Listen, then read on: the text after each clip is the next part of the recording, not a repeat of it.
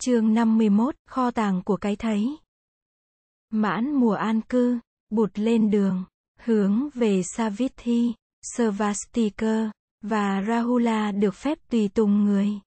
Đây là lần đầu Svastika được đến tu viện Jetavana. Tu viện rất đẹp và đầy đủ mọi tiện nghi cho sự tu học. Khung cảnh đã tê mát, mà không khí lại đầm ấm. Thấy Svastika, thầy nào cũng mỉm cười. Ai cũng biết là do vị khất sĩ trẻ này mà Bụt đã nói kinh Chăn Châu. Svastika nhận thấy rằng trong một hoàn cảnh thuận tiện cho sự tu học như thế này chắc chắn chú sẽ đạt được nhiều tiến bộ.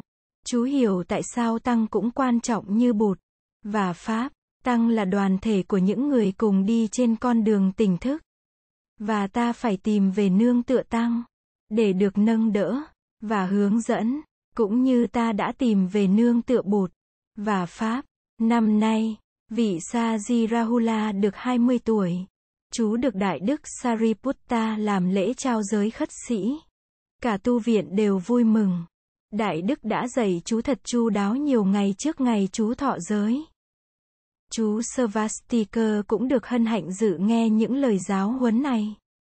Sau khi Rahula được thọ giới khất sĩ, Bụt đã để thì giờ đặc biệt dạy cho chú về các công phu thiền quán. Svastika cũng được dự thính các buổi dạy. Bụt dạy Rahula quán chiếu về sáu giác quan là mắt, tai, mũi, lưỡi, thân và ý, về sáu đối tượng của giác quan là hình sắc, âm thanh, mùi vị, xúc chạm và ý niệm, và về sáu thức là cái thấy, cái nghe, cái ngửi, cái nếm, cái xúc chạm và ý thức. Người dạy Rahula quán chiếu về tự tính vô thường của mười tám hiện tượng đó mà người gọi là thập bát giới. mười tám hiện tượng gồm có sáu căn, sáu trần và sáu thức. Căn tức là cơ quan cảm giác, trần là đối tượng của các cơ quan đó, và thức là những nhận thức phát sinh ra từ sự xúc chạm giữa căn và trần. Phép quán này gọi là giới phân biệt quán. Bụt dạy quán chiếu căn, trần và thức để thấy tất cả các hiện tượng này đều nương vào nhau mà có mặt, để thấy được tự tính vô thường và duyên sinh của chúng. Một khi đã thấy như thế thì hành giả chứng đắc được tính cách vô ngã và thoát ly được sinh tử. Bụt dạy thầy khất sĩ trẻ Rahula thật kỹ lưỡng về đạo lý vô ngã. Bụt nói: "Này Rahula, trong năm uẩn là thân thể, cảm thọ, tri giác, tâm hành và nhận thức, không có gì bất biến để có thể gọi là ngã cả. Thân thể này không phải là ngã, thân thể này cũng không phải là ngã sở, nghĩa là vật sở hữu của ngã. Ngã không nằm trong thân thể, thân thể cũng không nằm trong ngã." Có ba loại kiến chấp về ngã. Kiến chấp đầu là cho rằng thân thể này là ngã, hoặc cảm thọ, tri giác, tâm hành và nhận thức này là ngã. Kiến chấp này gọi là ngã chấp. Khi nói tới thân thể này không phải là ngã, người ta có thể rơi vào kiến chấp thứ hai, cho rằng ngã là một cái gì riêng biệt với thân thể, và thân thể chỉ là một vật sở hữu của ngã. Kiến chấp thứ hai này gọi là dị ngã chấp. Kiến chấp thứ ba cho rằng trong thân thể có ngã, và trong ngã có thân thể. Hai không là hai, mà cũng không là một. Cái này nằm trong cái kia. Kiến chấp này gọi là tương tại chấp. Rahula, quán vô ngã là phải nhìn sâu vào lòng năm uẩn, để thấy năm uẩn không phải là ngã, không phải là dị ngã, cũng không phải là tương tại. Vượt được ba kiến chấp này rồi mới thực sự chứng nghiệm được tự tính vô ngã của vạn pháp. Tại tu viện cấp cô độc này có một thầy tên là Thera. Svastika nhận xét rằng thầy này ít ưa nói chuyện với ai, và đi đâu cũng đi một mình, làm gì cũng làm một mình. Đại Đức Thera không làm phật lòng ai, cũng không phạm vào giới điều nào, nhưng thầy sống có vẻ lẻ loi và không thật sự hòa hợp với đại chúng. Svastika đã có lần tới gần thầy để gợi chuyện, nhưng thầy cũng tránh đi, Mọi người đặt tên cho thầy là người ưa sống một mình. Svastika biết rằng Bụt thường khuyến khích các thầy tránh tụ họp chuyện trò, tránh những buổi nhàn đàm vô ích, để có thì giờ sống một mình mà thiền quán, nhưng chú cảm thấy cách sống của thầy Thera không thật sự là cách sống mà Bụt muốn. Một buổi chiều, nhân có cơ hội, Svastika đem chuyện này trình bày lên Bụt. Ngày mai lại, trong giờ pháp thoại, Bụt gọi Đại Đức Thera lên và hỏi, thầy là người ưa sống một mình, làm cái gì cũng ưa làm một mình, và tránh sự chung đụng với các thầy khác. Có phải vậy không? Đại Đức đáp, bạch Thế Tôn, đúng như vậy. Thế Tôn thường dạy người khất sĩ nên biết độc cư, nghĩa là nên sống một mình.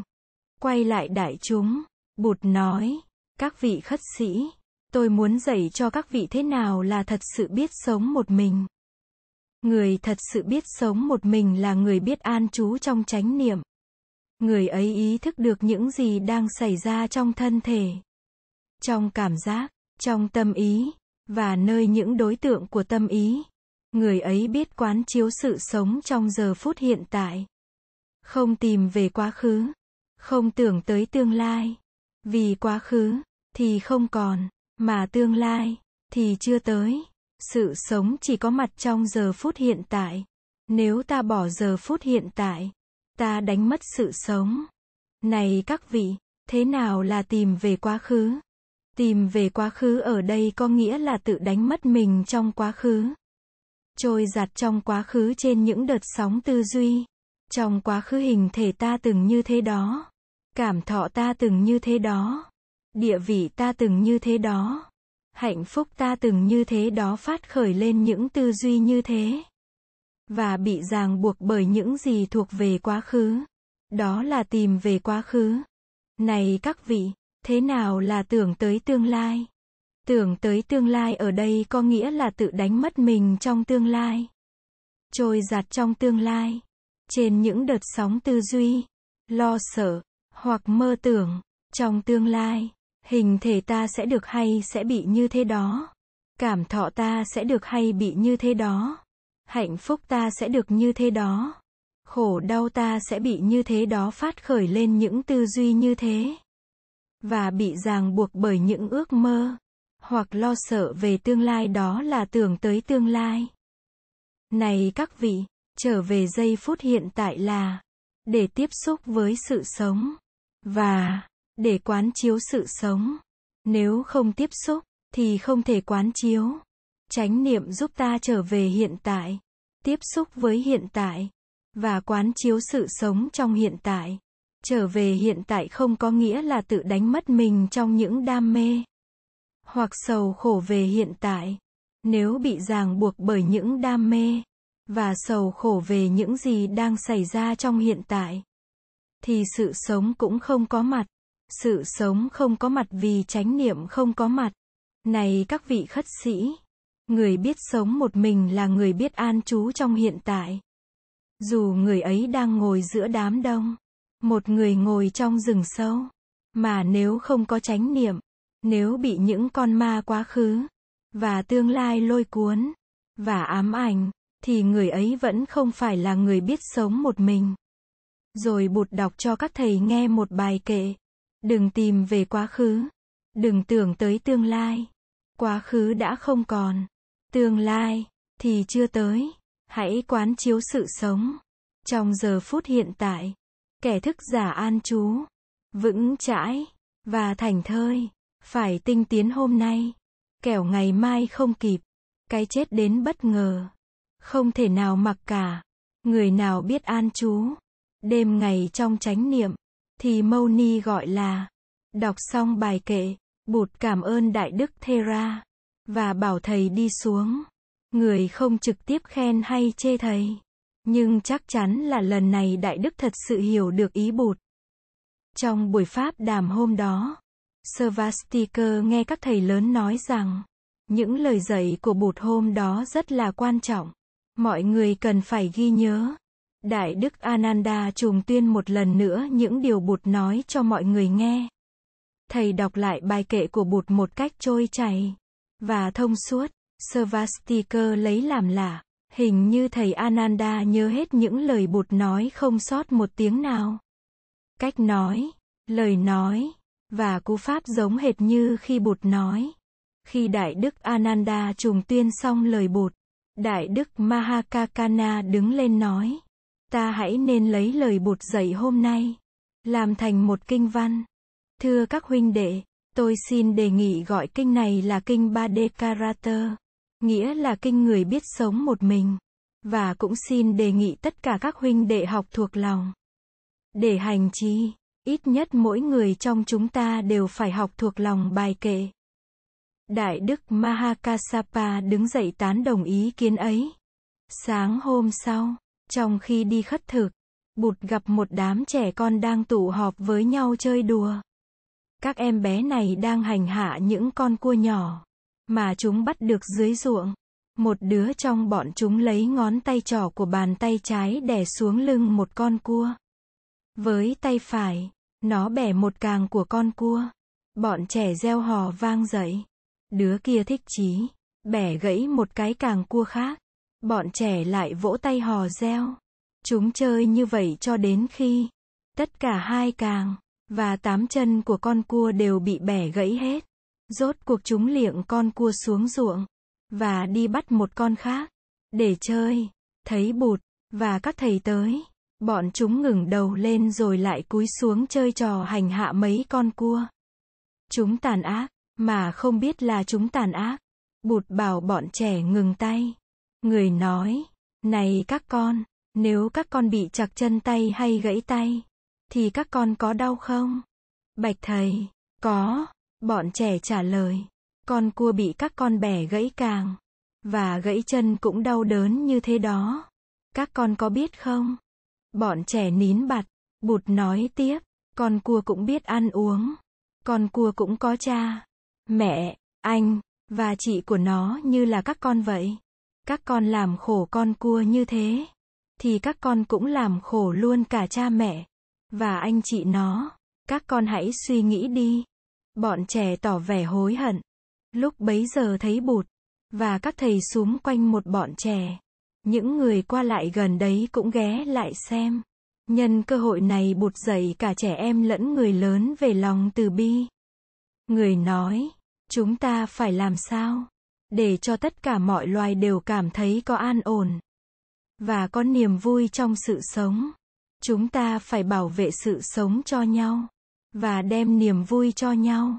Tất cả mọi loài, dù lớn, dù nhỏ, dù đi bằng hai chân hay đi bằng bốn chân, dù bò trên mặt đất hay bay trên hư không, hoặc bơi lội trong nước cũng đều có quyền sống.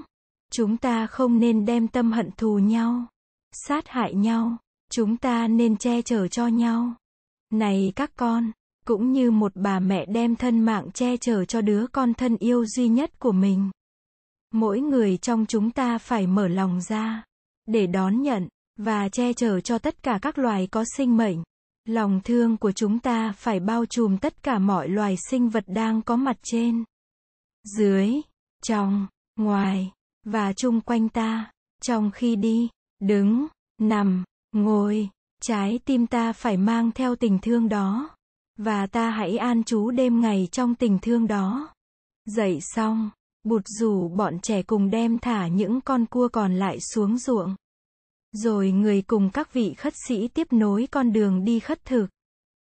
Svastika biết Bụt rất chú tâm đến việc hướng dẫn trẻ em nên chú bàn với chú Rahula tổ chức những buổi tập hợp thiếu nhi tại tu viện Jetavana, để các em có dịp được học hỏi với Bụt, với sự cộng tác của những người cư sĩ trẻ thường hay đến tu viện nghe Pháp, nhất là với bốn người con của cư sĩ Sudatta. Svastika và Rahula thường quy tụ các em thiếu nhi trong vùng về chùa mỗi tháng một lần. Cư sĩ Sudatta có bốn người con, Sappada chị, Sappada em, Sumana, và Kala. Kala là con trai duy nhất của cư sĩ. Ban đầu Kala không có vẻ hăng hái lắm, nhưng vì mến Svastika nên, cậu từ từ dấn thân vào việc tu học. Công chúa Vaziri con quốc vương Pasenadi cũng yểm trợ đắc lực cho việc giáo dục thiếu nhi này. Một buổi chiều rằm, công chúa rủ bọn trẻ đem hoa lên tận tịnh xá dâng bụt. Mỗi em cầm trong tay những cành hoa hái được trong vườn nhà của mình. Có em đã hái được cả những cành hoa dại trên đường đến tu viện. Công chúa Vaziri ôm theo một bó sen đã hái được ngay trong hồ sen vườn Thượng Uyển. Khi lên tới tịnh xá, thì công chúa và bọn trẻ được biết Bụt đã ra giảng đường. Đã đến giờ người nói pháp thoại. Pháp thoại hôm nay được nói chung cho cả hai giới xuất gia và tại gia. Các em thiếu nhi rủ nhau cùng lên pháp đường. Thấy thiếu nhi tới, các thầy và các vị cư sĩ đều nhường lối cho các em đi. Bụt đã ngồi trên pháp tòa. Tất cả các em thiếu nhi được công chúa Vaziri hướng dẫn đã lên dâng những bông hoa của mình hái. Được trên chiếc bàn nhỏ đặt trước mặt Bụt rồi cúi đầu xá Bụt. Bụt mỉm cười đáp lễ các em, và bảo tất cả đi xuống tìm chỗ ngồi phía trước đại chúng. Buổi pháp thoại hôm đó thật là đặc biệt. Đợi các thiếu nhi ngồi xuống yên ổn, Bụt mới đứng dậy, người cầm lấy một bông sen đưa lên trước mặt đại chúng. Không nói năng gì, tất cả đại chúng đều im phăng phắc, không ai hiểu Bụt muốn nói gì bằng cử chỉ ấy. Một lát sau, Bụt đưa mắt quan sát đại chúng rồi mỉm cười. Người lên tiếng, tôi có con mắt của chánh pháp, kho tàng của cái thấy màu nhiệm, và tôi đã trao lại cho Mahakasapa. Mọi người đổ dồn hai mắt về đại đức Kasapa. Nụ cười chưa tắt trên môi đại đức. Mắt thầy vẫn nhìn lên Bụt. Mọi người lại nhìn lên Bụt. Bụt đang nhìn bông hoa và mỉm cười. Svastika không hiểu gì hết và nghĩ rằng có nhiều người cũng ngẩn ngơ như chú. Chú biết điều quan trọng nhất trong lúc này là giữ chánh niệm, và chú bắt đầu theo dõi hơi thở theo phương pháp đã được học với Bụt. Chú thấy bông hoa Bụt cầm trên tay là một bông sen trắng đang vào lúc hé nở. Bàn tay Bụt cầm đóa sen trong một dáng điệu thanh tao và trang trọng, ngón tay cái và ngón tay trỏ kẹp cuống hoa vào giữa, và cuống hoa nằm xuôi ép theo lòng bàn tay. Chính bàn tay Bụt cũng xinh đẹp như một bông hoa, và đóa sen trắng phía trên, tinh khiết và màu nhiệm, cũng có vẻ như là một bàn tay khác của người. Svastika cảm nhận được cái đẹp tinh khiết và trang trọng mà không cần suy tư tìm hiểu. Bất giác chú cũng mỉm miệng cười. Bỗng Bụt cất tiếng nói. Tiếng của người trong ấm và sang sảng. Đại chúng, bông hoa này là một thực tại màu nhiệm. Khi tôi cầm nó đưa lên trước đại chúng, tất cả chúng ta đều có cơ hội tiếp xúc với bông hoa. Cơ hội ấy là một cơ hội đồng đều. Tiếp xúc được với bông hoa là tiếp xúc được với thực tại màu nhiệm. Tiếp xúc với sự sống. Mahakasapa đã mỉm cười trước tiên vì Mahakasapa đã tiếp xúc được với bông hoa trước tiên. Trong đại chúng đây, có những vị không tiếp xúc được với bông hoa. Đó là vì trong tâm của quý vị còn có những chướng ngại. Có những vị đang đặt câu hỏi. Vì cớ gì mà Sa môn Gotama hôm nay đưa cành hoa lên? Vì tâm các vị ấy đang bận rộn về những ý tưởng. Cho nên các vị ấy không tiếp xúc được với bông hoa. Đại chúng, đắm chìm trong suy tư là một trong những nguyên do khiến ta không tiếp xúc được với thực tại. Trong trường hợp đang bị lo lắng, phiền muộn, giận hờn hay ghen ghét chế ngự, ta cũng mất cơ hội tiếp xúc với thực tại màu nhiệm. Đại chúng, bông hoa trong tay tôi có thể chỉ thật sự có mặt đối với những ai biết an trú trong chánh niệm nơi giờ phút hiện tại. Nếu quý vị không trở về an trú trong giờ phút hiện tại, thì bông hoa có mặt cũng như không. Có những người đi ngang qua rừng cây trầm hương, mà không thấy được một cây trầm hương. Có những người đi qua sự sống, mà không tiếp xúc được với sự sống. Đại chúng, sự sống chứa chất khổ đau, mà sự sống cũng đầy những màu nhiệm. Quý vị phải tinh cần và tỉnh thức để tiếp xúc với những khổ đau và những màu nhiệm ấy của sự sống. Nhưng tiếp xúc với khổ đau không có nghĩa là tự đánh mất mình trong khổ đau. Và tiếp xúc với màu nhiệm không có nghĩa là tự đánh mất mình trong màu nhiệm. Tiếp xúc là để thực sự chứng nghiệm sự sống và quán chiếu sự sống, ta sẽ thấy được tự tính duyên khởi và vô thường của sự sống. Do đó ta sẽ không đánh mất ta trong tham đắm, trong giận hờn và trong mê muội. Ta sẽ thường xuyên an trú trong tự do và giải thoát. Svastika rất sung sướng. Chú hiểu được lời Bụt dạy. Chú hài lòng lắm khi nhớ ra rằng chú đã mỉm cười khi tay Bụt còn cầm bông hoa đưa lên. Đại đức Mahakasapa mỉm cười trước vì Đại đức là một đệ tử lớn của Bụt. Đứng về hàng thầy của chú, chú làm sao tự so sánh mình với Đại đức, cũng như với các vị cao đệ khác của Bụt như các thầy Sariputta, Moggalana, Asaji. Năm nay chú chỉ mới hai mươi bốn tuổi.